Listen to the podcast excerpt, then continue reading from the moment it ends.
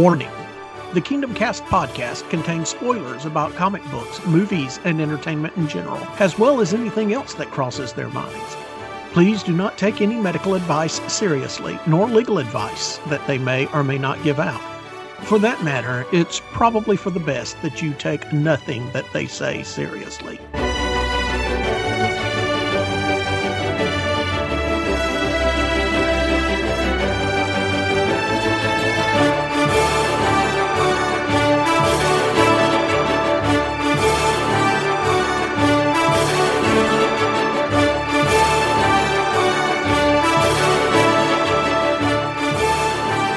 It's Kingdom Cast's podcast, now maskless and pantless. Joining us once again is Sandra. This seashell bra is chafing me swindle. I'm Stan Daniel, and with me as always is Albert Marsh. So, Albert. Yeah. How are you? I'm pretty good today. Yourself? I can't complain. Sandra, how are you doing? I'm doing pretty good for a rainy day. Well, let's get right to it. Twitter and the internet is abuzz that in Black Panther 2, Tenoch Huerta is playing Namor. And in addition to that, there's a scene in Eternals where we see Atlantis sink. None of this is new news. So they had said this before about Tenoch? Yes. As soon as he was cast, people were screaming, oh, he's going to be Namor. He's going to be Namor, because Black Panther fans want Namor in that movie. The Illuminerdi website, the Illuminerdi website is reporting it as though it's fact. Black Panther 2, Tenoch Huerta is Namor and intriguing Atlantean supporting cast reveal exclusive. Well, posted by Caitlin Terrell. Stan, you sent me a link about this when this guy was announced as cast, and that was months ago. Oh, so we broke the story? Yes. Yeah. We broke the story. I completely forgot about it. And now I'm attributing it to others.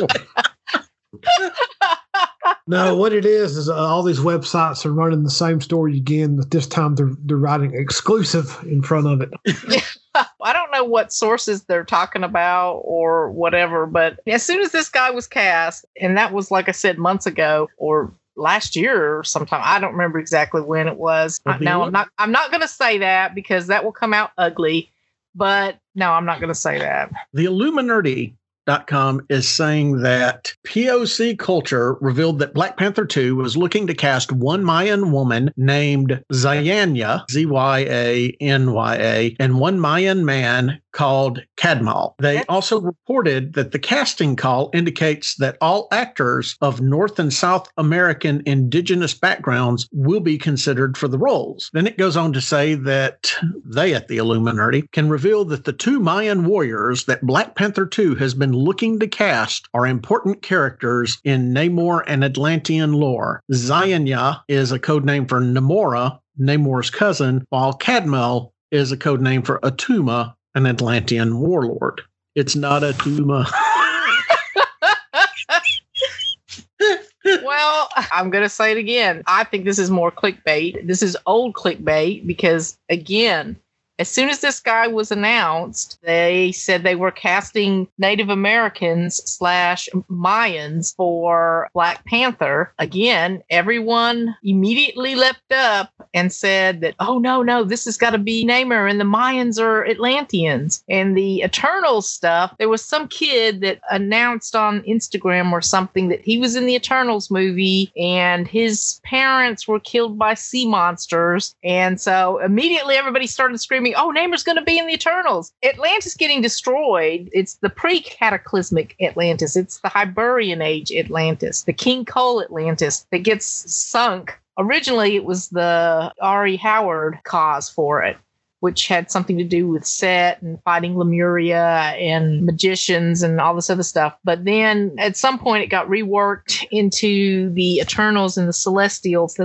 thing. So then Atlantis was sunk by the Celestials and the second host or something like that. I can't remember which one it is. Again, it's old news that the Atlanteans, pre-cataclysmic Atlantis, the King Kull Atlantis was going to appear in Eternals and get sunk. Well, let's suppose for a second that it turns out Tenoch Huerta is Namor. How do you feel about that? I can see it. As I told somebody else, I would rather have my toenails fall off from some gangrenous disease than have Namor appear in a Black Panther movie. Now, I know that. That's why I didn't say, how do you feel about the Namor appearing in a Black Panther movie? But the actor himself. I don't know anything about this actor. I mean, I've only seen pictures of him. I don't really, he doesn't look like Namor to me, but you know how that goes. I don't know. I can kind of see it. Arch his eyebrows, give him little pointy ears. This guy is a reed. I mean, he's skinny. I just see him with his fists up here. Namor's skinny. No, he's not. Yes, he is. He's trim. Namor is pretty trim. I mean, you can work out and get muscle mass. That ain't no big deal. And Namor's not Conan body. Well, he used to be, but... Okay, so this was back in February, I think, of this year. I was thinking, or November. I think they announced that they were casting this guy, Huerta, in Black Panther. And then in February, they announced that they were looking for Mayan actors, which I'm like, really? Mayan actors / Native American actors to play in Black Panther. So this is news from, like I said, a couple months ago. So I don't know why it's trending now, unless somebody sources. I use that term very loosely. What's the code words Albert likes? Reportedly. Yeah, reportedly. Reportedly, yes. Yeah, reportedly. Okay, no, I just had to bring that up because it's Namor, and there seems to be a little more to it this time. Watch us all be shocked as shit when Namor shows up in Loki. No reason at all. Well, I think it's far more plausible that Namor will show up in the Doctor Strange. I think that's plausible, too. The movie. Yeah, that makes a lot more sense to me. And it might even be just, like you said, a cameo or something shot from the back or something like that. I don't know. Yeah, I don't know anything about this actor, so I can't really... Well, I was just talking physically. Can you look at him and see? I can look at him and see Namor. Yeah, slick the hair back, give him pointy ears. I don't see it. But he doesn't have the build for Namor, that's for sure. That's why they call it Hollywood. Is that why they call it Hollywood? I heard Christopher Walken is playing Dr. Dorcas. That would be pretty awesome. Jeez. That would be excellent casting. Excellent casting. Let's do 2 emails. All right. First email is one that we could actually do an entire episode on and may do that in the future. What is the best way to sell my comic collection? How do I know a good price and if I am being treated fairly? Lord. And yeah, that comes in from Russ. And this gets real complicated, Russ. Right now, there is a boom going on with back issue comics. It's more important now than ever that you do your research. First off, I would recommend that you go to several comic collecting websites, several comic auctions, and see what they're ending at, what they're actually being bought for. Amazingly enough, things like X-Men Annual number 14, which is the first appearance of Ahab and was graded at 9.8, have closed out at an auction for $5,600. And this is just one example. The first appearance of Alpha Flight, Uncanny X-Men number 120, closed out at $10,000 over an auction this past week. One of our contributors, Charles Hickey, he keeps us appraised of these sorts of things and sends us the links and everything, tells us where to go to confirm it and look at it. And I'm here to tell you, I've never seen price hikes like this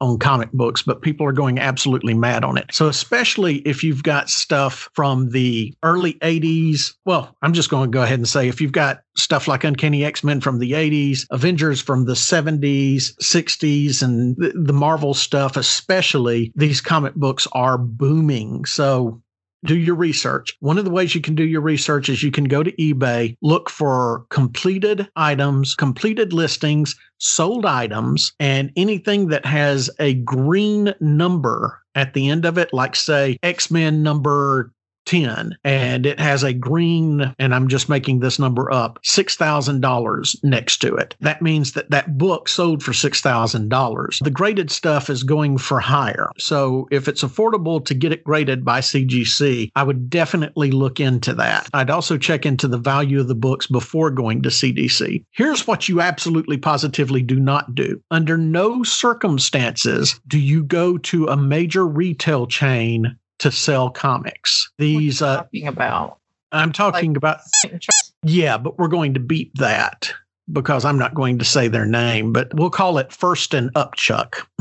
So you don't want to go to a major retail chain to do that, like one of these chains that sells comics and records and takes in old books and tries to retail them because they have no respect for you. They're going to try to get it for pennies on the dollar, especially with this boom. These individuals think they're smarter than you to begin with. So do your research, do your research, do your research. I also, generally speaking, and I'm going to tell you straight up, and this is true as a comic book shop owner, what we used to tell people coming into the comic book shop selling their stuff is if you can take the time and effort to sell it on your own, say on eBay or through other auction chains, then you're going to make more money doing it that way because a comic book store especially is going to have to undercut you. And when I say undercut, it's not an unfair thing. We used to take out the book, put on eBay on the screen, and explain very carefully to the customer exactly how we were coming to our offer price because we have to make a certain amount. And we're going to offer our regular customers a certain discount right out of the gate off of whatever sticker we put on that book, especially our regulars with subscribers and such. So if you've got the time and can make the effort, it wouldn't hurt to do a little research, especially if you've got some of the more notable books that are jumping up in price, and the Marvels are jumping up in price. I was shocked it's not. It's not just stuff from the past. I personally have sold off a couple of first appearances of Cassian Andor from Rogue One, the Rogue One movie adaptation, for well over $50-$60 ungraded over the internet. So things are jumping up in price across the board. And now more than ever, you need to do your research and don't just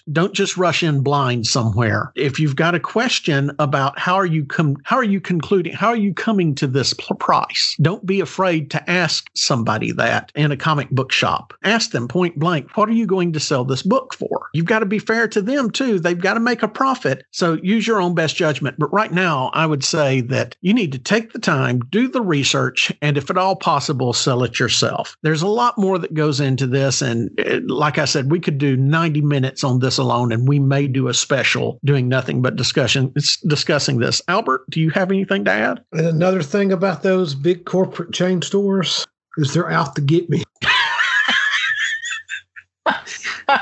Well, that's true. It is true. It is true. It is true. This is not a conspiracy theory. It is actually true. Yeah.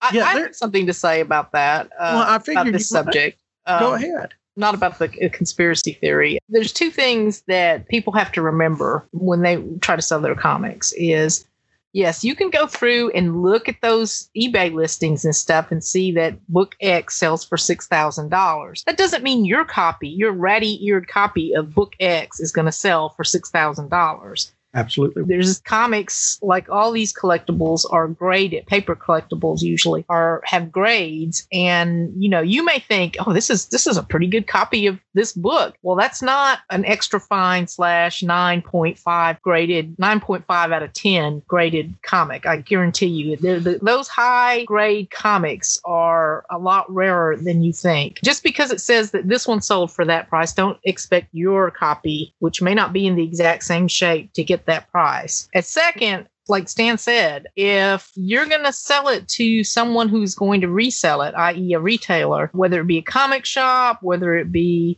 one of these big box stores or whatever, you have to remember, okay, say this book sold for $6,000 on eBay, and you walk into a comics book store and say, well, I want $6,000 for it. I saw it sell at that price.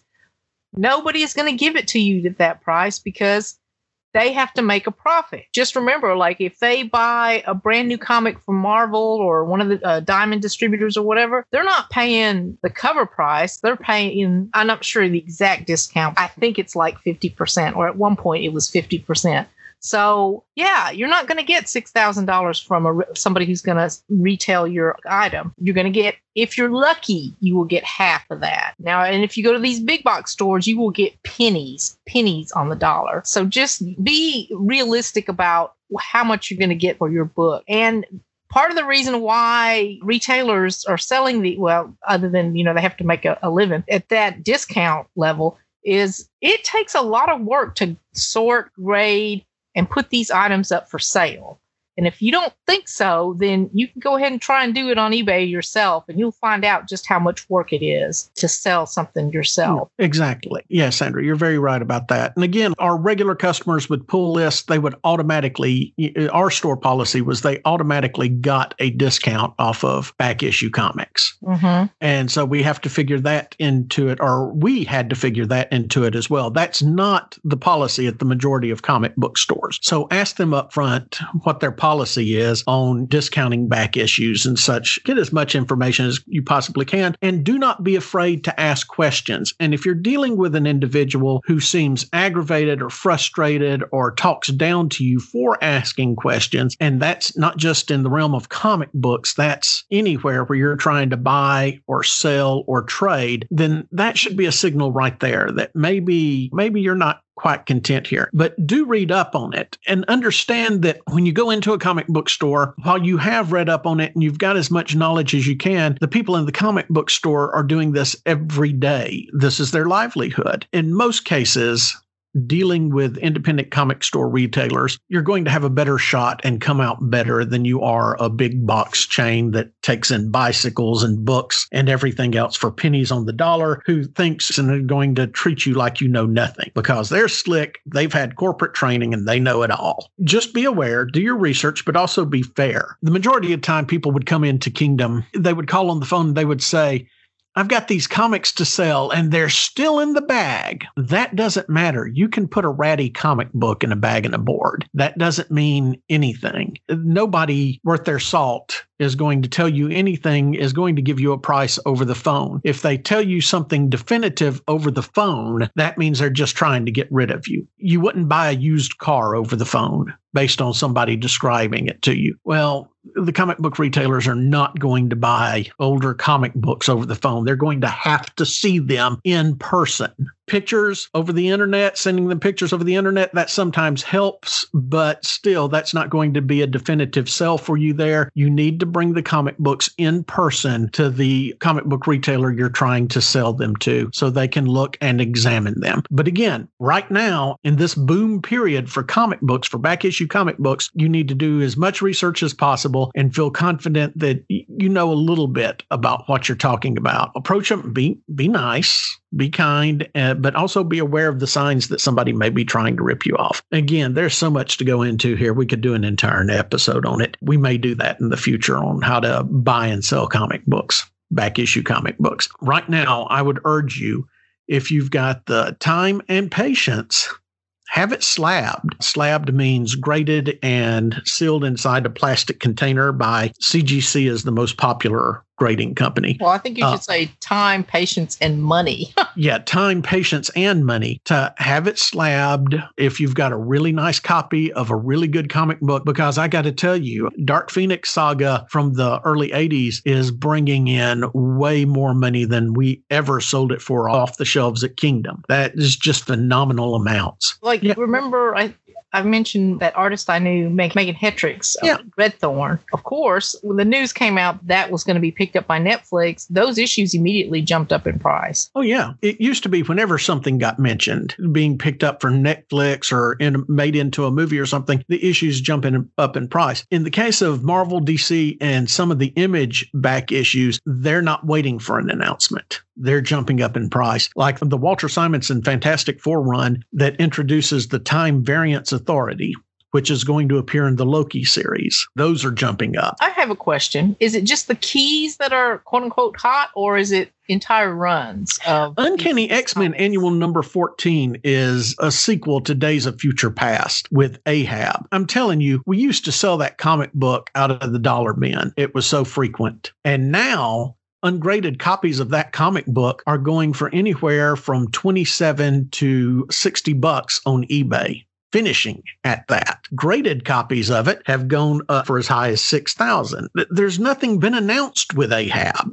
in it. It's not like the next X-Men movie is going to have Ahab or anything along those lines. It's basically any of the Marvels from the 80s back is an easy bet. DCs are also experiencing the same thing, but not at the rate the Marvels are. You just got to know a little bit about what you have, and also at the same time, be aware of the fact that if you sell it to a retail shop, a comic shop, that you're going to have to allow for them to make a profit off of it, a decent profit off of it as well. It's complicated now, but I'm telling you right now, especially if you can get them graded, you've got the potential to sell and make more money yourself. eBay's not the only auction site out there, and we'll try to name some others in next episode or something that are secure that you can go through also. Okay, the next email. I told Albert earlier about this. I'm assuming this is tongue-in-cheek because I kind of chuckled when I read it. Your podcast format should not work. Your episode titles usually have nothing to do with what happens in the episode. You have one guy who reads everything and hates everything, another guy who may have read something but can't seem to remember his own name most of the time, and a woman who only reads comics that cater to her fish man fetishes. Yeah, woman. Damn straight. This is not the formula for success. But I can't stop listening in much the same way I can't help but slow down to look at car accidents when I pass. By the way, do you two guys on the podcast intend to sound like Muttley and Eeyore, or is that just some naturally occurring Alabama dialect? You can use my email, but not my name. And his email is Rick Rickard with a number code after it. Red Rickard, not Rick Rickard, Red Rickard. So, Albert, I'm assuming that I'm Muttley. I guess with your laugh. Well, that's exactly... I had to explain to my wife who Muttley was from the Hanna-Barbera cartoons. So would you blame this on Alabama dialect, or are we doing this on purpose? I mean, I'm not planning that I sound like this. Pooh. Pooh. He didn't call you Pooh. He called you Eeyore. I'm assuming it's a he. I don't know that it's a he. Sandra, anything about your fishman fetishes you want to pull in here? I read more than what has my fishman fetishes, but yes, that is, I will say, a pretty fair description. I'm thinking this may be somebody that knows us personally. I thought that was a pretty funny email, though. So thank you, Red Rickard. We look forward to issuing a hit on you. Let's review comics. Gotta do something.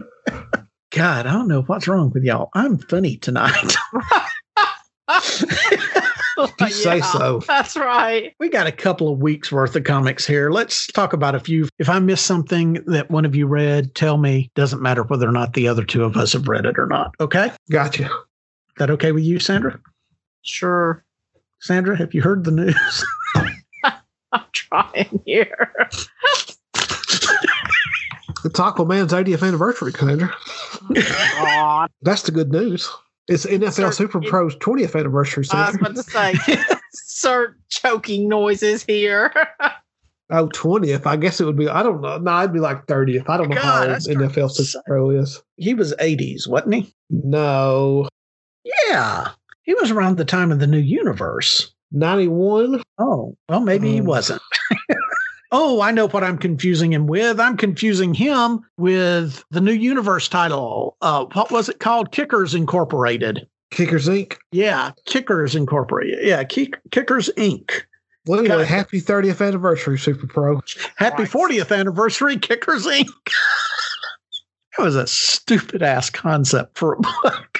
The Kickers Inc. Yeah. I remember reading a bunch of those new universe books one time. Kickers Inc. was racist as hell. I don't even remember. I read the first issue and I'm out. The only new universe books that I continued to read was Starbrand, Justice, and I think, what was the guy's name in the Dreams? Dream something or other. He was all in black. He was almost, but not quite, that universe's Doctor Strange. I don't know. I remember that one. I remember Justice. Yeah, Justice. Starbrand. I dropped Psyforce. Yeah, there was a Psy-Force. I dropped Psy-Force. After the first issue, I dropped Psy-Force, I dropped Merc, and I dropped Kickers Incorporated and Spitfire and the Troubleshooters. I read like 4 issues of that before I dropped it. It's DP7. DP7. I forgot about DP7. Yeah, I read a few issues of DP7 before I dropped it, but I stayed with Starbrand and Justice all the way. So happy 35th anniversary, New Universe. Happy 35th. God bless Jim Shooter. No way. This is 2021, so it'd be like it'd be 35th. There you go. Sandra, you followed the New Universe from beginning to end, right? Don't drink cyanide. I've had just about enough of freaking Marvel's anniversaries. Such stinkers. Sandra, have you heard the news? Jim Shooter loves you. Shit. You know, Jim Shooter was actually supposed to write a Namor book with Alan Weiss. Be grateful he didn't. No, actually, I think if he had done that instead of leaving Namor out there with no book for so long, that he'd have had more of a following. Ooh, Namor or Shooter? Namor.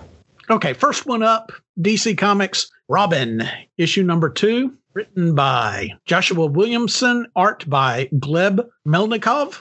This is a good book. Just like I never expected to like Nightwing, and I'm really enjoying Nightwing. Issue number 2 of Robin is up to the standards of the current run on Flash and Nightwing right now. This is a solid book. It brings Damian into his own by getting him away from Batman, putting him on an island where you get 3 lives before you die. So if you get killed 3 times, the 3rd time's solid, but first 2 times don't really count. Yeah, it's a contest between the best physical melee hand-to-hand assassins on Earth. The artwork's outstanding in it. Melnikov does a wonderful job with that. I'm enjoying this book. I'm enjoying this character.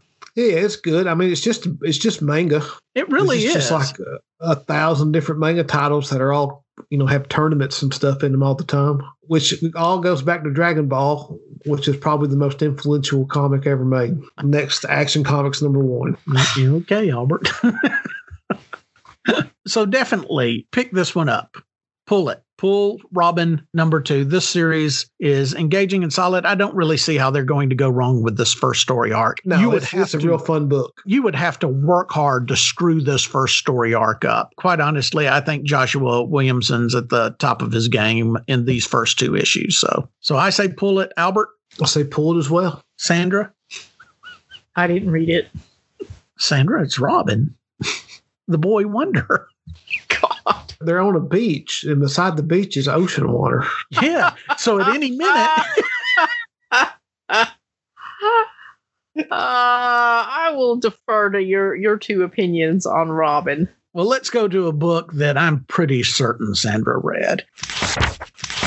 From Marvel Comics, Maestro, Warren Pax. Issue number 5, written by Peter David, with art by Javier Pina. Sandra, did you read it?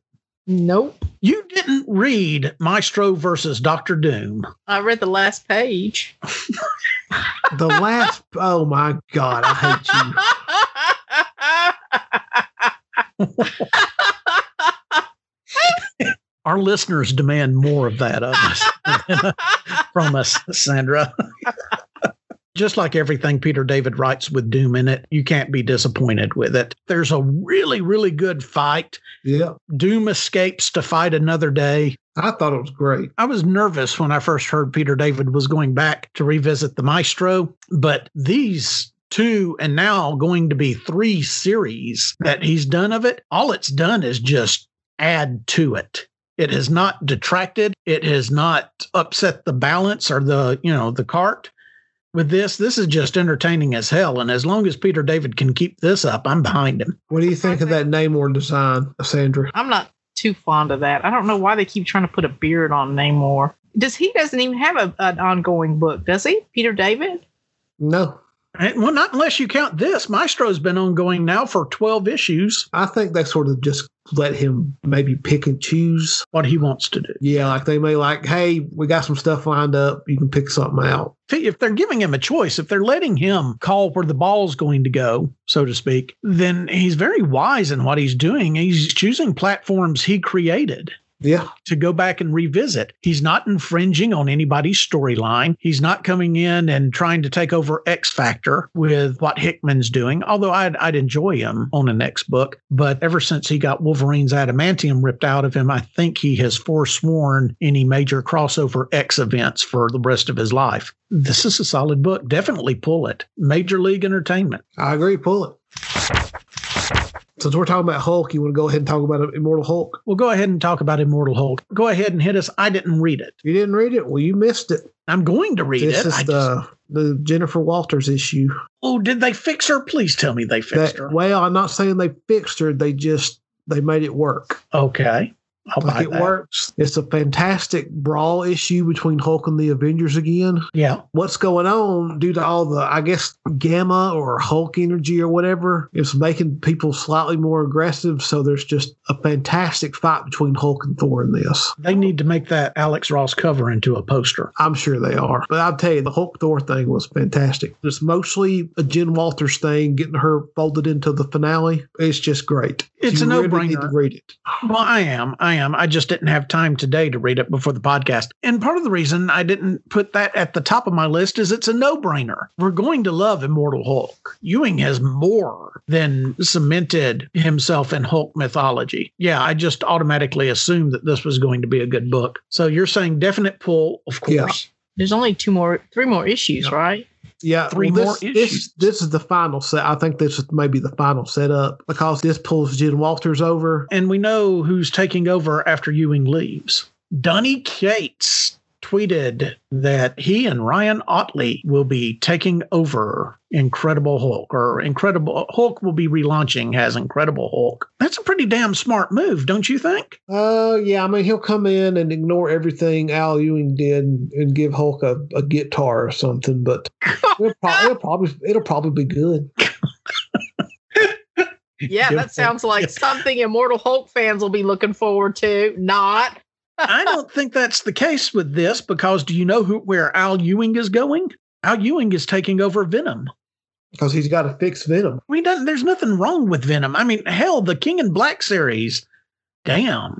Yeah, but at the same time, you screwed Venom up to where just about nobody can use him afterwards. So you got to do something about that. I think Al Ewing can. This to me is smart. This is smart maneuvering. Who do you get to follow up Ewing on this book? Cates. Who do you get to follow up Cates on Venom? Ewing. Because both Venom and Hulk are monsters. Am I too far off from saying that? Yeah, they're different monsters, yeah. But also Ewing's doing a Gamma Flight book, isn't he? I think he is. I think that's a little while down there. I just don't see Venom being something that is worth Al Ewing's talents. Not a book that I see him shining on. That's it. Cates has brought Venom into his own, and now they're passing the ball to Ewing to continue to run with it. I think this is very smart. I'm not a Venom fan, and I'm going to pick up the Ewing run. I think Ewing can bring in a considerable base from Immortal Hulk just out of curiosity to see how he handles Venom. Yeah. I liked it when Venom was a bad guy.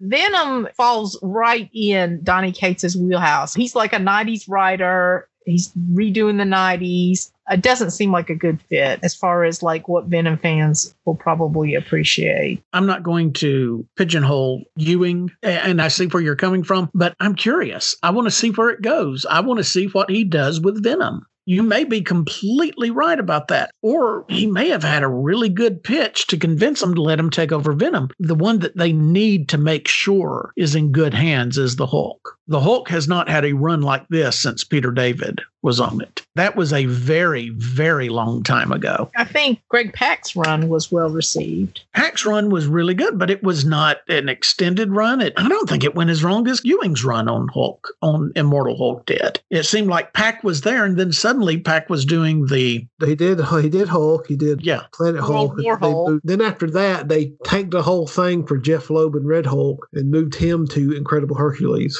Yes, they did. Yeah, I couldn't remember. It all got blurry around there, and then as soon as you said Jeph Loeb, I realized why everything got blurry. So Pak was on Hulk, Planet Hulk, then he ended up on Hercules, which was a really good title. I don't think that gets enough credit.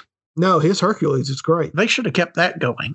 Greg Pak started in 2006. That run ended in, looks like, 2011. I think he had as long, if not longer, than Al Ewing. There was the opening story arc of Hulk where he went up in a satellite. Then at the end of that arc, it was revealed the Illuminati was going to go dump him on a planet. Things screwed up, so they dumped him on the wrong planet. And then we have Planet Hulk. Then we have World War Hulk. Then he went to Hercules, which kept the old numbering, but was a retitled Incredible Hulk. Yeah, but he was on Hulk. Then he went back to Hulk after that. Yeah, and it was after all the Loeb stuff, I think. Yeah, where we started turning everybody's a Hulk. Everybody's a different colored Hulk. God, Loeb. Loeb just went off the reservation with the Marvel stuff after he came over from DC. Well, I'm just saying that Greg Pak did quite a bit of work on Hulk. Yeah, he did a lot of work on Hulk. Including Planet Hulk, which, of course, is already in the movies, sort of, kind of. Then that was like 12 issues long or something like that. Yeah. And then it went from that to World War Hulk. And at the same time World War Hulk was going on, Hercules, the Incredible Hercules, took over the normal run of the Incredible Hulk. It's been a little while since Hulk has had the sort of prestige that he's gotten under Ewing's handle. It was well regarded, but it didn't win an Eisner. And I think people tend to forget that Planet Hulk, which I think is the best thing he's done, came from Greg Pak. I don't know. I think I like Immortal Hulk more than I like Planet Hulk. And I liked Planet Hulk. I thought Planet Hulk was wonderful. But it's kind of like apples and oranges here. This is much more... delves into Hulk's psyche a lot more, dealing with his trauma, births and rebirths and reincarnations and such.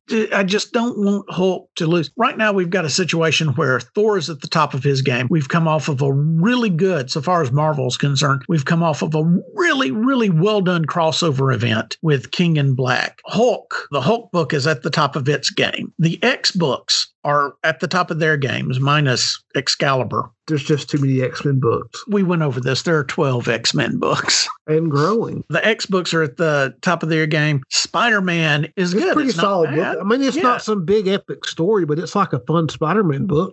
No, it really is. I just don't want Hulk to lose that position. If we could get somebody to write an Avengers book, well, Savage Avengers has still been an outstanding book. But not an Avengers book. That is an Avengers book. That is a team-up book. It's an Avengers book. It says Avengers right there on the cover, Sandra, underneath the word savage. Sandra, have you heard the news? Conan loves you. Yeah. Crom doesn't, though. Crom ain't real happy with your ass right now, Sandra. Mm-hmm. Ooh, moving right along. Also from Marvel Comics, Beta Ray Bill, issue number 3, written by Daniel Warren Johnson, art by Daniel Warren Johnson, with Mike Spicer on colors. Damn good book. Some would say it's the only good book.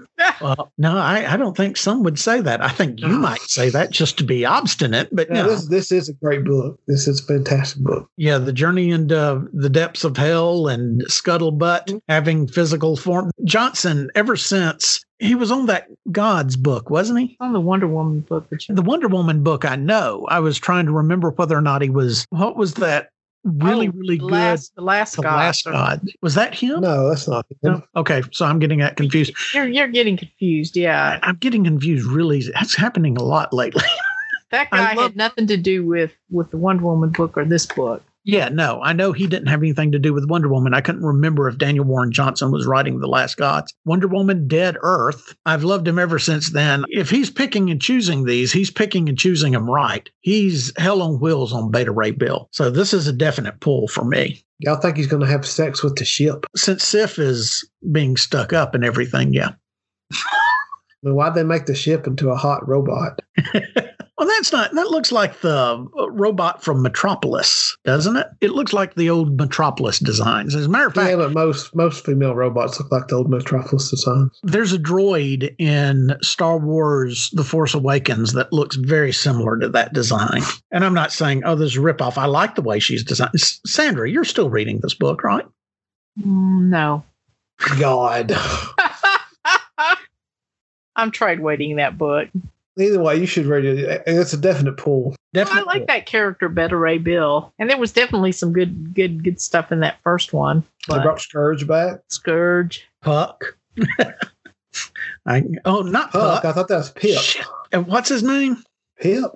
That's sorry. That's not his name, Pip. I've got my little people confused. It's Pip. Puck is Canadian. Yeah, I've got that. I know who Puck is. Puck is Alpha Flight. Well, obviously, it's Gamma Flight now. Gamma Flight. Whatever. Get it right, sir. Whatever. Let's move on to some books from this week. No. We're not. Oh. We got to talk about Strange Adventures. Well, Strange Adventures. Did you read Strange Adventures? Wait a minute. Have I missed something? Adam Strange book from last week? No. That's written by that guy that randomly accuses artists of stuff and tries to ruin careers. So, no, I didn't read Strange Adventures. Yeah. Talk to me about Strange. Nobody should read. Unless they fix this at the end, nobody should read this. It's another one of those books where Tom King and all the editors should be blacklisted and fired. Oh, Lord. Guess what? We're going to have to worry about Tom King much longer. But what? Adam Strange is responsible for massive war crimes and selling out Earth. Here's what they did. The daughter is, of course, still alive, or soon to be alive. The Pikes, I guess she's P-Y-K-K-T. I'm not sure how to say it. I just want to call them Pikes or something. Pikes. Whatever. After they caught Adam, made a deal with Adam. If he helped them sell out Earth, he would leave their planet and give them the daughter back. But to make it look real, they sat back and ignored him doing massive war crimes on their own people. Does Earth still have Superman? Yeah. Justice League is still a part of this and everything. I don't think whoever Adam Strange sells out the Earth to is going to have a problem so long as we got Superman. And I don't think the wife knew about it. His what's her name? Adam Strange's wife, Lana. Alana. She doesn't seem to know about it. Mr. Miracle sent her a letter to read about that. So Mr. Terrific. So obviously it was Adam working with himself with the Pikes. Pikes. The Pikes are a criminal organization within the Star Wars universe. Pikes or whatever. Are these aliens, and yeah. Because they figured something had to be up, because for some reason they kept being like one step ahead of anything that happened. Even if Batman planned it, they were always a couple of steps ahead of them. So we put it together that Adam was working with them. Well, it's a good thing that this is not inside of continuity yet. I think you're watching the hell and farewell between this and the Rorschach series of our stalwart Mr. Tom King. I think this is the wind down. Them ending his Batman run early. He still got Batman and Catwoman, which he wanted to call Bat and Cat, but they ended up calling Batman and Catwoman. That's got to run its 12 issues. Rorschach's almost done. This is almost done. I'm not hearing any big news about Tom King. Are you? No, not at the moment. Yeah, I think we're in a phase-out stage on this, which it did not come quick enough. So no, he's got that Supergirl book. Oh, good. They're going to let him up Supergirl. That's great. Yep. That's wonderful. Jeez, Louise. I don't understand. I don't know. I mean, that sounds a little bit like Omega Man to me, but I don't know what he's doing. The story's awful, but the art is so great. I'm still going to read it just for that. So it's doing the art. That's beautiful art. There's two people doing art. And both of them are Mitch Gerards and Doc Shaner. Yeah. Oh, okay. Both of them are just outstanding. Yeah. And it's two completely different styles, and it melds well together. If you put Mitch Gerards and Doc Shaner together with an actual writer, you'd have a hell of a comic book. If there's anybody from the CIA tapping into this program, I'd like to remind them that Tom King claims to have worked for you in the past. If there's something you could give him to do other than write comic books, the comic book fandom, by and large, would greatly appreciate it. And if you take issue with this, my name is Sandra Swindle. It's not your name. I live in Augusta, Georgia. Told y'all, Tom King writing comic books is a CIA side job. He certainly wants people to believe. And I'm sure the man worked for the CIA. Unfortunately, the CIA would neither confirm nor deny that, which plays right into anybody. That's why everybody that ever hits on a woman in a bar after 2 a.m., I'm with the CIA. So we have to keep this strictly off the books. I've never said anything like that to a woman. You ever been in a bar after 2 a.m.? I've been places at 2 a.m. with women. Places. I said a bar, Albert. No, Sandra, how many people have used the, how many men have used the CIA line on you? Nobody.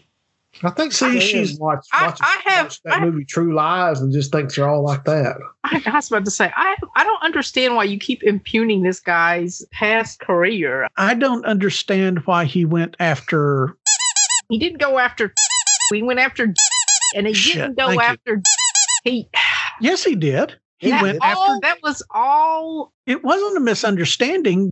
He should check his facts. Yeah, like everybody and their uncle checks their facts before they open their mouths. No, before they try to ruin somebody's career.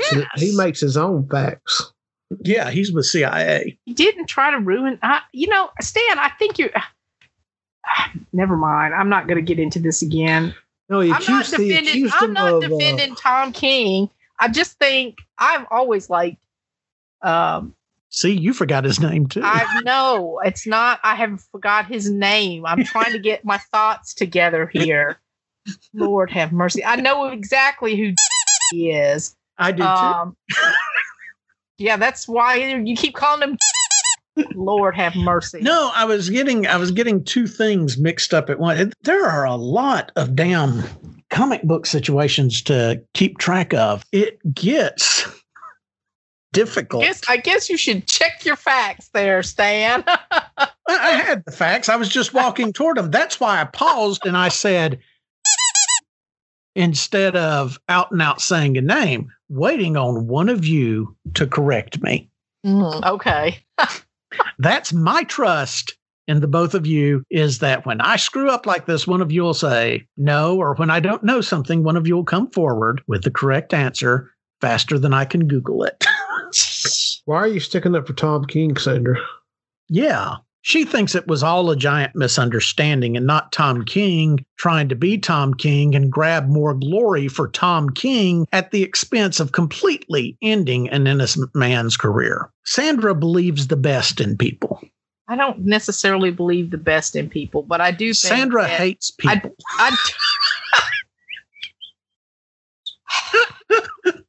Sandra's part of the CIA psyop to take me down. Right. Sandra everything's a CIA psyop. Sandra only trusts her dogs. That's right. I do. And I don't even trust them all the time. And where I fall on the Sandra Swindle trust scale is I'm about 3 degrees below Trump. You aren't. Lord have mercy. I wouldn't be talking to you if you were 3 degrees below Trump. God. So in conclusion, Tom King is attempting to run another. Tom King and thanks a lot, Albert. Tom King and Strange Tales. Apparently, Strange Adventures. What is it? I assume this is shelf, right, Albert? Yeah. The only person that needs to read this is me. Thank you for taking the bullet for the rest of us there. And you'll be reporting back to us. Okay.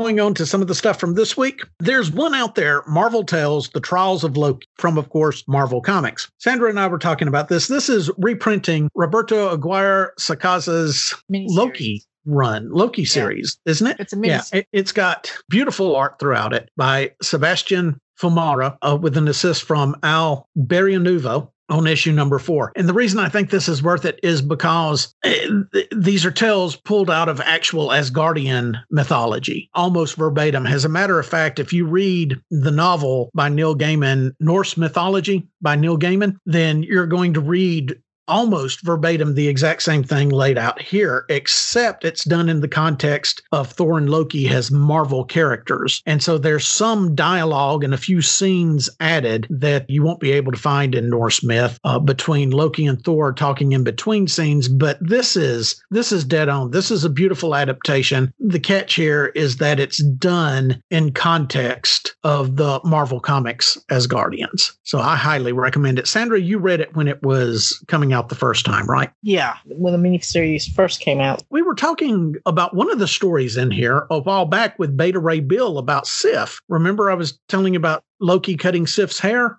Mm-hmm. That's an element in here. And there's actually two different, I don't want to say translations, but there's two different versions of the way that myth ends. And it just depends on which way you want to go with it. And they present both versions of Sif's hair saga inside this. So this Marvel Tales, I was really impressed by it. I think this is a good idea for them going forward. Marvel Tales will be focusing on different stories that zoom in on one character in particular that add to the overall Marvel mythology, whether it's a new story or a reprint of previous stories that's not currently out in trade. Take the time to pick up and take a look at Marvel Tales, The Trials of Loki. I'm going to say browse it, but for me personally, it's a pull it. Sandra, what would you say? Well, I definitely bought it when it first came out. So yeah, if you haven't picked it up, sure. And it'll get you in the mood for the Disney Loki, Plus the series. Yeah, that's right. We've only got a few more days here. Yep. So, yay. Albert, did you read it at all? No, I did not. Okay. Marvel Tales, The Trials of Loki on stands now. I'll pick it up. Sandra and I both highly recommend it. Let's discuss something in context here. We're going to talk about X-Men number 20 by Jonathan Hickman, art by Francesco Mobili.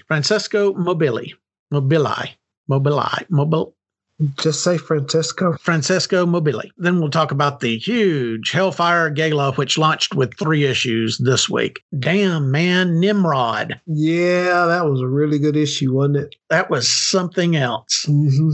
When Nimrod originally showed up in the Claremont run from the future, he was basically able to come back into the mainstream continuity timeline because Doctor Strange used magic's ability to refold and recast time to undo Cullen Gath's curse, where Cullen Gath had basically turned Manhattan and the surrounding areas, and it was spreading into upper state New York, eventually all the world, into what do you call Conan's age? The Hyberian age? Hyborian, yeah. How about that?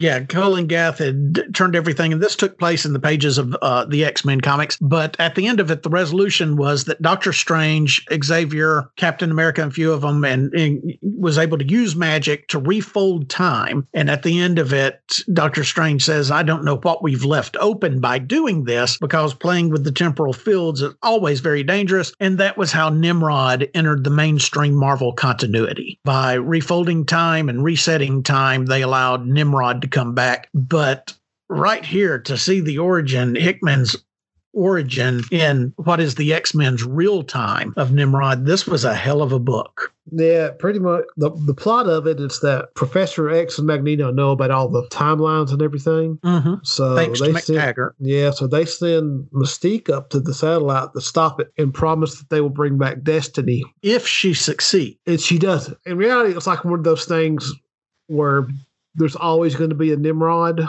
so there was no way she was ever going to stop it. Well, there's several things that occur in this, but one of the best, Hickman is a master at comic book dialogue. He is. He's fantastic at dialogue. You've got the doctor for the Human League or whatever they're calling themselves, Erasmus, who was killed in the opening of House of X, Powers of X. They basically sacrificed the premier team of X-Men to do it and reincarnated them on Krakoa. So Wolverine, Mystique, Storm, Jean Grey, and Cyclops all die in the process of trying to destroy the space station in orbit of the sun that's working on trying to create the ultimate sentinel, Nimrod. They halfway succeed. They managed to stop the Master Mold situation. They managed to destroy it. And in the process, they kill one of the main doctors, Erasmus, whose wife survives the ordeal. And since then, apparently, Aaliyah, the wife, has been working on implanting Erasmus's essence into the Nimrod body itself. And so when he comes to, he's her husband. And there's this real kind of touching scene where he's in Nimrod's body and he's touching her face and saying, you brought me back, but I cannot give you a child. Remember, I wanted children. She tells him, I don't care. I'm so happy. He says, Has I am, Aaliyah, has am. And he stops in the middle of holding his wife, looks over and points. That's a mutant. And points right at one of the armored individuals in the room. Which makes sense. I mean, he knows who's a mutant, so it makes sense he'd be able to just, even Mystique, he'd just be able to point her out like nothing. That level of unpreparedness on Mystique's part. You're like, uh-oh. Everything goes to hell in a handbasket. Erasmus and Nimrod's master body is able to make carbon copies of himself immediately, but he ends up sacrificing himself, his essence. So all that's left is Nimrod at the end. Of course, he kills Mystique. This whole thing is about to come back and bite Charles and Magneto in the ass. Because she asked them, y'all going to bring her back? And they're like, what about? Yeah. They're like, what about her? And that was sort of it. Like, no, we're not going to bring... But they never intended to bring her back anyway. No. They made it clear that any of the psychics, and not psychics, but the precogs. The precogs, they didn't want them. Yeah, what about Irene? And it's Xavier that says it. What about her? God, I mean, that is just cold freaking... You just know it's about to slap him down. Of course, you see the next place you see Magneto and Xavier is wherever they've got Moira McTaggart stashed away. And Moira is sitting there reading all of Irene Adler's... Yeah, she's got all the diaries and stuff. Yeah, the diaries of Irene Adler. So this is just... It's a hell of a time to be an X-Man fan. Nary a Namor to be seen. Yep. Sandra, tell us again why you're not reading X-Men. Not in a huge hurry to read them right now. And then, of course, the ad at the end is this fall, Inferno, which leads us into the Hellfire Club Gala. Albert, what was your take on the three books, all three books, The Marauders, X-Force, and The Hellions, the first three chapters? And you can read these in any order. Doesn't really matter. The Hellions was the best one, I thought. Well, that's simply because of Sinister. Yeah, but I was not looking forward to any of these, really, because I thought the whole thing was stupid. But as a little throwaway event, they're all really good. Well, you get these little scenes, like this interaction between Iron Man and Quentin. Yeah. And you didn't know you wanted that, but you really wanted that. And damn, it's nice to see Iron Man actually written as Iron Man. Yeah. That really was. It makes you really appreciate the dumpster fire that's going on in the Iron Man book right now, which should be over shortly, and we should all go back to regular Iron Man. They're writing Robert Downey Jr. is what they're writing. Which is fine. Not a problem with this. McElhaney's Iron Man back in the day with him and Bob Layton, he wasn't as smart-mouthed as Robert Downey Jr. is, but it was there. There was quips. There was the arrogance. Damn, he created sentient armor. All the essence was there, and this makes Iron Man more Iron Man, and I just really appreciate him showing up. The one thing I would have liked more, and I think it was in Hellions. It wasn't in X-Force. It was either in Hellions or Marauders. It may have been in Marauders. I wish they had wasted at least one page where we had gotten the conversation that was going on between Captain America and Doctor Doom before Emma walked up. Yeah. I really would have enjoyed seeing that, because they're both very formal to each other in settings like these. If you remember, Doom, when Captain America was outlawed and on the run, and the Red Skull was on the verge of causing World War III and everything else, and the United States was after Cap as a fugitive in the Mark Wade run, if you recall, Cap was stranded in Europe and walked up to the gates of Latveria and swiped his Avenger card, and the gates opened for him. And Doom took him in, had a replica of his costume ready for him and everything else, and gave him information on where the Red Skull was, offered for him to stay as long as you'd like. Let me feed you dinner, blah, blah, blah, blah, blah. They're very formal toward each other. Captain Rogers, Victor, that sort of thing. So I would have really liked to have seen more of that conversation. It was payoff enough to have Doom charging Emma with an attempt to take over the world through Krakoa, Emma flat out denying it, and then the representative of the Shi'ar walking up and saying, congratulations on your takeover of the world. And she didn't even know what they were there for. Yeah, and Doom just cracked up laughing and walked off laughing in the background. And Cap's face on that, the whole thing was priceless. I'm really enjoying the character interaction. I'm really enjoying the setup. Yeah, I'm wondering why the Shi'ar are there. We know what the Shi'ar brought her. The Shi'ar brought her these gems, but she has no idea why they did it. She's playing it off mentally. To them, she's acting like, yes, I know everything that's going on. But when she's talking to Quentin telepathically, she's saying, I have no idea what this person's on about. Yeah. And I was with you. I was not looking at the Hellfire Gala. And then we see the costume. costumes. And then we hear, oh, look, we're going to have these stars there too, like Conan O'Brien. That would have been great if this was 1993. But yeah, that one celebrity page is really out of place. Well, there's celebrities throughout each of the books. Yeah. And well, there's one page, and that's all it is. It's meant to be. Patton Oswalt. What the hell did Ratatouille just release? Yeah, who wants to? And speaking of Patton Oswalt, stay the hell away from MODOK on Hulu. Did either of you watch that? No. Nope. Sandra, I thought you were a big MODOK fan. I like MODOK, but I don't have Hulu. I had a MODOK Halloween costume. Yes, you did. That was very well done too, Albert. My mom made it for me. Awesome. Yeah, MODOK on Hulu is just speaking of dumpster fires, beyond a dumpster fires. I think it's time for Seth Green to just enjoy retirement and Family Guy royalties and just go away, because that is an awful TV show. That's not going to make it. I was looking forward to it. I thought it'd be funny, but Patton Oswalt does the voice for MODOK. I don't know why these real world celebrity crossovers in comics never seem to go real well, do they? No, I mean, if they're played for fun, but this one was like, oh, look at these. I mean, it's not a big deal. It's just sort of distracting. Yeah. Yeah, first off, there's no way in hell the actual Conan O'Brien would ever show up for something like this. But secondly, who cares? Nobody under the age of, I'm going to say, 35 knows who Conan O'Brien is. Yeah, I guess. I don't know. Thank you both for the witty repartee back and forth. I think the guy beside Conan's supposed to be the dude that plays James Bond. Oh, Daniel Craig? Yeah.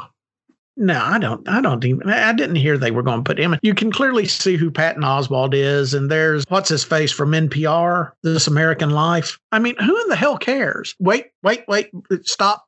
Don't send me emails. I enjoy This American Life. Okay, Neil Cavuto? I don't know what he looks like. Yeah, no, nobody does, because he's a voice on the podcast. He's a famous voice, but why is he at the Hellfire Gala? Why does anybody have to impress Neil Cavuto by way of Krakoa trying to make international headway here with nations that have not yet befriended it? So I don't get the celebrity thing, but all of that aside, the dialogue, the interaction, the rest of it is really, really cool. And there was that one scene where Wolverine looked out and saw something approaching in the water. Albert, did you entertain for a second that it was Namor? No. I did, because that's all that ever gets said on the podcast is Namor, Namor, Namor. And so when Wolverine looked out and saw somebody swimming toward the island, I thought, they held him in reserve. This is why we didn't see him in the sketches. He's going to show up and crash the party. And Sandra? Crash the party. I said crash the party. He's not going to crash the party. Oh, it wasn't Namor. It wasn't Namor. No, it was even better. It was Deadpool. Yeah, it was Deadpool. With a little rubber ducky. Now, he was not invited. I'll tell you that. He was not invited, but Namor's got an invite. That was his island. What are you talking about? Well, no, the rest of the pages of X-Force is largely Wolverine and Domino trying to keep Deadpool out of the gala. So. Oh, that's fun. That's about right. Yeah, well, it was fun. It was fun. It was entertaining, and they're building the people that crashed the party are the Hellions. Oh, God, yeah. The Hellions were great. And Nanny getting drunk. And that's going to lead to Inferno, because Havoc kept asking Xavier about, why did you choose not to reincarnate Madeline Pryor? Yeah. And that does seem kind of, and even Jean Grey does not fully understand the reasoning on that. If anybody would have a problem with it, it'd be Jean. Mm-hmm. But she doesn't have a problem with it. So naturally, we're setting up the stage for something's going to happen, and there's going to be a trial of Magneto, and then there's going to be Inferno. Over these three issues, which are all real good, they're really just sort of fun for the most part. Throwaway issues. There's one very important thing that happens. Reed whispers something to Professor X. Oh yeah, I forgot about that. That was good. The kids wanted to come, so I brought them. And also, I wanted to look in your eyes when I said this. And he leans in and he whispers something. You think he remembers the? I assume the way that's to build what it is. Like he's like, I remember, I know. Well, see, you could always make some weird thing where like he could stretch his brain around or do something. That's exactly right. Reed's done that in the past. Reed's hard to manipulate by telepaths, even though we've seen in standard continuity that Reed has a skeletal structure. Reed does not really have a skeletal structure. The way Reed's powers work, and he can manipulate the matter of his brain in the same way that he manipulates his body. We've seen seen him do it in the past, heighten his intelligence as well. So yeah, it's got to be something like that. Score one for Reed Richards in my book. Once again, that's Doom, $450,020,576 to Reed's one. But anyway, the X-Men and all the Hellfire gal, they're all pull books. Yeah, definitely. Pull all of them. Sandra, you got to get in on this. Okay. I'm going to try to catch up. Quick shout out to Two Moons, which came out from Image Comics, issue number 4. This is still a pull book. I've pushed this before. I'm telling you, look into Two Moons. This is a really, really good book. Issue number 4 is out on the stands. Also, a quick shout out, I'm sure Albert and I would have said, I'm sure Albert, Sandra, and I, but Sandra, I don't know what's going on with Sandra tonight. Albert and I, and probably Sandra, all read the latest issue of Department of Truth. It's still great. So I call that a pull as well. I still say pull it. Albert, you still say pull Department of Truth? Oh, absolutely. Okay. Albert, you tell us about Batman, which came out because I did not get around to Batman. Batman issue number 109 by James Tynion and art by Jimenez. I've been a little iffy on the last few issues of Batman, but this one was this one was very good. It's got two sort of main stories. One of them is Harley Quinn and Ghostmaker sort of teaming up and bringing up the fact that Harley's currently looking for, she's trying to find or get into Poison Ivy, so she's trying to bring her back. And the second one still involves Batman and the fear stuff, and he goes after the guy that creates the Magistrate program, and Batman ends up coming face-to-face with Peacemaker 01. Ah. So the Peacemakers, of course, there's a Ghostmaker backup as well. Like I said, it's a great book. Both the stories, both the plot sort of move along pretty good. And fantastic artwork. I do enjoy sort of the, I want to say cyberpunk design of Gotham almost. This issue's fantastic. An obvious pull. Okay, so Batman's still an obvious pull. I didn't get around to reading it. Sandra would not touch a Bat book with a gun to her head. Is that correct, Sandra? Well, I just have so much more things to read, so yeah. Y'all read Heroes Reborn? I scanned it. The Ed McGuinness pages keep getting shorter and shorter and shorter. What the heck? But, yeah, I don't like that, but these last two issues, 4 and 5, the lead-in stories of the characters, I thought both those were really great. I like the art on the Nighthawk. Yeah, the Nighthawk I thought was real good, and the Dr. Spectrum I thought was great as well. But there ain't much of a plot as far as the main thing goes at the end of it. It's just a few pages, and that's it. Yeah, I'm just not feeling it. So I say mean, browse it. Yeah, I'm not even saying browsing. I'm saying you can leave all of it on the shelves. You're right. There's a couple of good stories in here. However, it's not what we as the public was sold. No, it wasn't. It's not anywhere near entertaining. The good stories are revolving around characters who's going to vanish when all this is over. I don't care about those characters. So I don't care about those stories, though. And that's the point. And you're speaking on behalf of the majority of the Marvel Universe fans out there. This is unnecessary. If King in Black is the correct way to do a comic book event, then this is a step-by-step illustration on how not to do a comic book event. First off, grab a bunch of characters that nobody reading the Marvel Universe material is going to give a damn about. Second, continue to make them as uninteresting as possible. Third, advertise Ed McGuinness repeatedly as though the entirety of this event is on his shoulders. Reduce the number of pages he does each book. I'm talking like, what, 3-4 pages at the most? Not many. Yeah, not many. So Albert says browse it. I say shelve it. The people that buy it at this point may just want it for the lead-in stories because the Dr. Spectrum has James Stokoe, or I'm not sure how to pronounce his last name, but he does the art on that. And the Nighthawk was very good and had a great artist on it as well. I do want to say one thing while we're talking about Jason Aaron and Heroes Reborn. Did y'all see the preview for the Free Comic Book Day Avengers Hulk? No. I swear to God, Jason Aaron has it out for me because that preview has an alternate universe Avengers if they were Atlantean, and they have Namor as freaking Captain Atlantis in a horrible outfit. I mean, I'm looking at this thing and I'm speechless. There's a giant A on his forehead. God, Hulk. Wait a minute. Hearing about this, I think Jason Aaron's turning the curve on this. What do you say, Albert? The Hulk is like King Shark, Iron Man. I guess is a water, maybe not a water. I don't know. There's Iron Man. He's in his Iron Man suit, and then he has another suit above on that. It looks like Namorita is Doctor Strange. I don't know who they've picked. This guy is probably Atuma to play Thor. I don't know. That guy is, that's a blue guy though. I'm just looking at this going, what the hell? Why? She looked at it and she said, "It's not Atuma." Lord. Oh, speaking of Doctor Strange, leave him alone. Speaking of Doctor Strange, I like the bit in the Hellfire Gala when he walks in. He says something like, "Well, for once, I'm underdressed. Finally, I'm underdressed." Finally, I'm underdressed.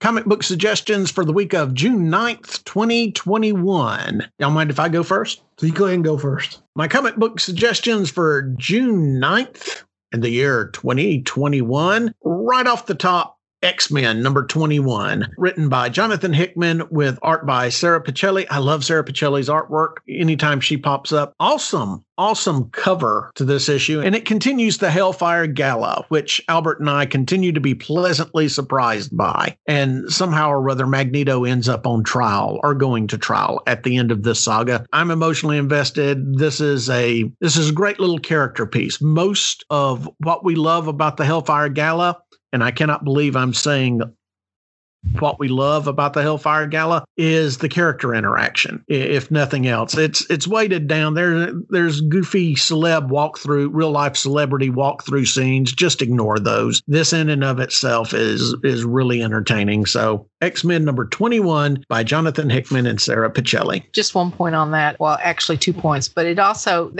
this looks like it's going to probably have multiple stories or something in it, because it also, the artists are also Nick Dragotta and Russell Dodderman and Lucas Wernick. Oh, I didn't even catch that. Yeah, it's got multiple artists on it. Yeah. It could very well. It could have splash pages in it too. And of course, for the Namor Nation, he's actually going to have a couple pages in here. Oh, he's going to be in there? Yeah. Well, then let me change my recommendations. God. Also for the week of June 9th, 2021, The Joker number 4. I know you've listened to this podcast and listened to me and particularly bitch about the number of Joker and Harley Quinn books that are out there. We've said it before. We're going to say it again. The nice thing about this Joker book is it's not really about the Joker. It's about Commissioner Gordon. This is by James Tynion IV, Sam Johns with an assist on writing, and art is by Mirka Andolfo for the backup, as well as Gillum March for the main story. The backup, I like it for the art, but otherwise it's a backup. It's there. What are you going to do? The main story is great. That's why you want to buy this. This is a Bat story at its finest, and Batman is nowhere to be found in it. So The Joker number 4 by James Tynion and Gillum March. Also for the week of June 9th, 2021, my third and final high recommendation for you is Spider-Man, Spider's Shadow number 3. This is a what-if book. Make no ands, ifs, or buts about it. This falls into the what-if category. It's basically 5-issue miniseries dealing with what if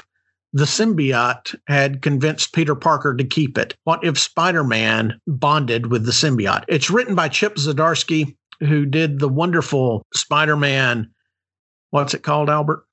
Time and Time Again? Life Story. Yeah, thank you. Yeah, thank you, Sandra. Who also did the last Invaders.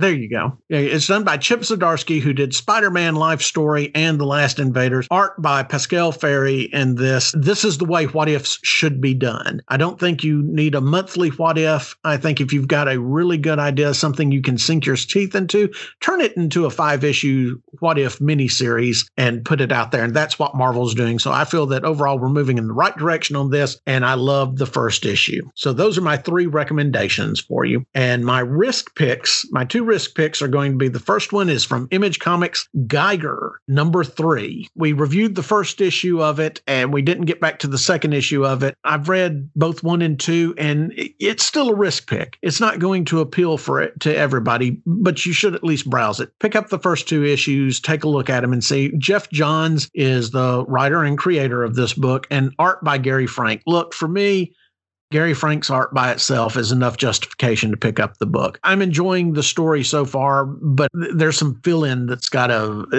it needs more work. There's something missing from it, but I've no doubt that Jeff Johns is going to be able to pull this off. So risk pick #1, Geiger #3 from Image Comics. I'm putting this under risk pick, but it's not a risk pick if you're a Star Wars fan. It's no secret that while I love the majority of stuff that Marvel is turning out for Star Wars, I'm not a big fan of the Bounty Hunter's title. Well, this Bounty Hunter title is going to have a big reveal in it concerning Han Solo. It's involved in the War of the Bounty Hunters situation, where Han Solo, while frozen in carbonite, is actually stolen from Boba Fett. Everybody is tripping over themselves to find Han Solo, to get Han Solo back from Boba Fett, IG-88, to the Rebellion and the Empire. Darth Vader is in this as well, because Darth Vader became resolute in something, if you're following his series, and he's decided that he wants Han Solo back in his possession. This does have some big reveals that plays into the movie and other canon, so I'm going to say this is a risk pick, because I generally don't like bounty hunters, but also it's not as much a risk pick because this overall story arc has been really, really good and engaging. Those are my two risk picks and my three picks for the week of June 9th, 2021. Who wants to go next? I'll go next. Okay. This is kind of a slim week for me, so, and somebody else has already grabbed up some of my picks here, so I am going to go with few trades here. Marvel Art of George Perez. They're releasing a monograph, I guess is what they call them.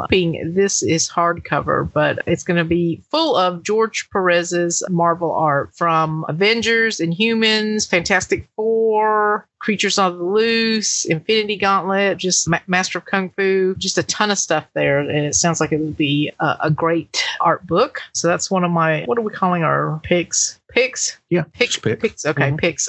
Another one I'm going to pick is, because I'm trade waiting, is The Immortal Hulk Volume 9, The Weakest One There Is, comes out. That'll be a trade paperback. I haven't been keeping up with the floppies like Stan and Albert, but I have really enjoyed the trades. This I'll be you won't be disappointed with that. Yes. The one floppy choice I have is going to be Die #17 from Image. It's by Kieran Gillian and Stephanie Hans is the artist. If you haven't been reading it, well, I think there's two trades out.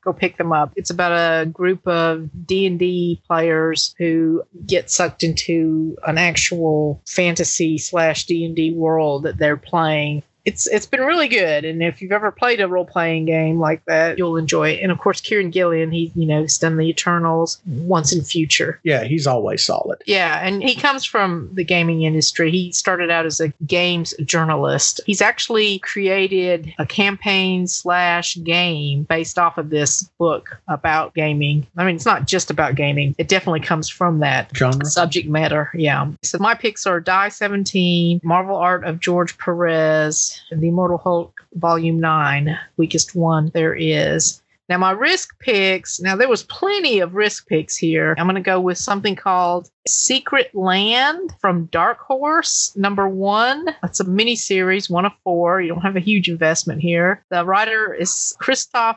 Emgard, and the artist is Tomas Era. It's a World War II book that is described as cosmic horror from the creators of The Whispering Dark. It's a couple. The man thinks that his fiance is dead, has been killed in action. The wars in Europe is ending because Hitler's died. So he's going off to the Pacific front, but his fiance, who's not dead, even though he thinks she is undercover, taking out some, I guess, remnants of the Third Reich.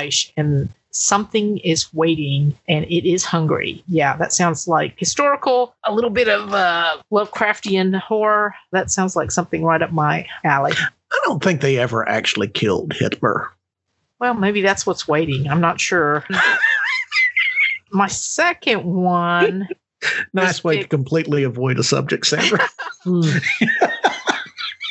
know, Stan, I could say something, but I'll just pass there. I'd like to get to bed sometime before 6 a.m. today. And I don't know if this is going to be widely distributed or what, but it looks like another European book. It's from Magnetic Press, and it's called, boy, I'm going to mangle this name, Brindilla.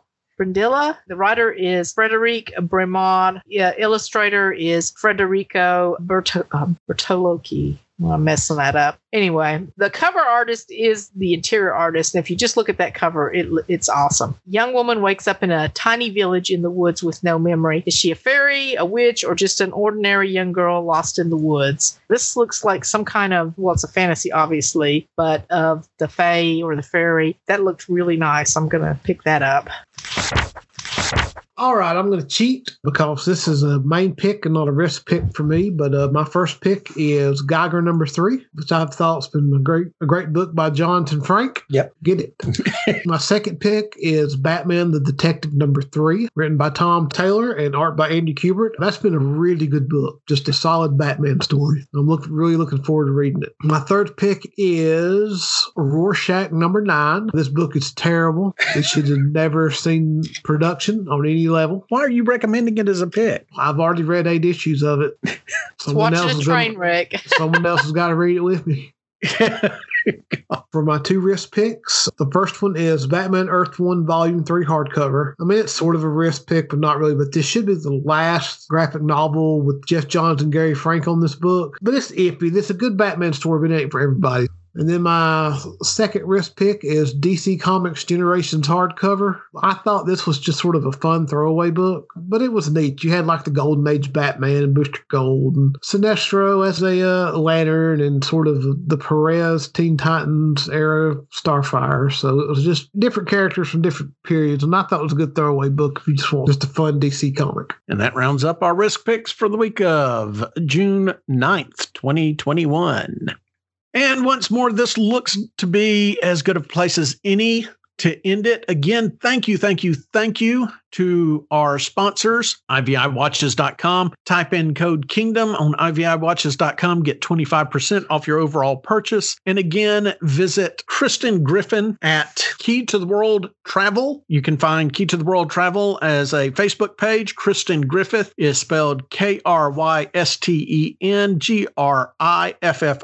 Also on Facebook, Instagram, and Twitter. And get ready to pack your bag. They know what they're doing at Key to the World Travel. Thank you, of course, to our contributors, especially Mr. Koloski and Mr. Hickey went out of their way this week. Mr. Fitzpatrick goes out of his way every week because I never stop receiving texts from him. But thank you to all of you. All of our contributors are just great. Thank you so very much. And most importantly, thank you to you, our listeners. We enjoy hearing from you. We greatly appreciate the listens, the likes, the numbers. Please continue to give us 4 or 5 stars, whatever the top rating is. Let us hear from you. KingdomCasts, that's Kingdom, C-A-S-T-S, at gmail.com. KingdomComics at gmail.com as well. You can find us on Facebook, Twitter, and Instagram. Keep us informed with what's going on in your life. Fishman, Fetish Woman, do you have any final words? I have plenty of final words, but they keep getting cut. God. I haven't cut anything. Yes, you cut my final words last time. What did I cut? My fishman fetish. On your final words? Yes, it sounded really weird because then Albert went on about, don't listen to Sandra. And all he had me say was, no. No, those were sound problems. Yeah. I'm not kidding. We had a buzz in that I couldn't get rid of. I had actually edited that backward, and that's why Albert responds to something that doesn't happen. That's right. So yeah, I have it chopped up in several segments and then kind of put it together the way it sounds. So I apologize for that. You're going to make me sound like an idiot. I'm not making you sound like Look, Eeyore. So your final words will not get cut this time. So please share your final words with us, Sandra. I forgot what my final words were from last time. Oh, that's God. Good. That's all we've got time for. Albert, do you have anything to say here at the end?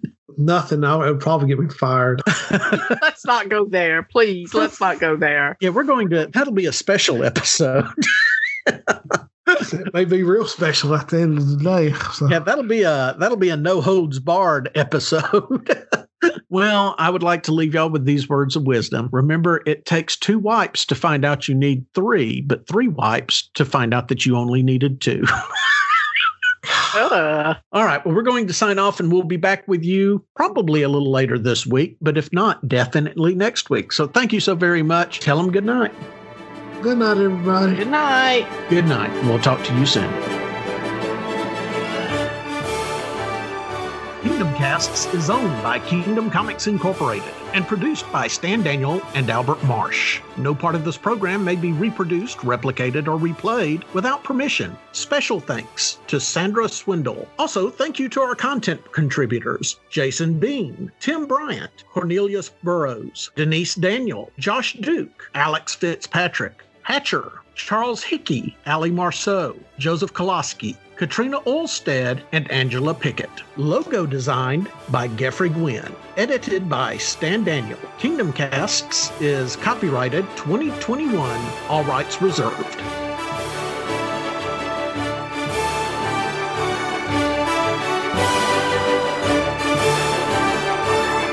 right, you ready? No. Yeah. I got this guy. I don't know what's wrong with him. He's just panting away here. I'm trying to figure out where I can put him.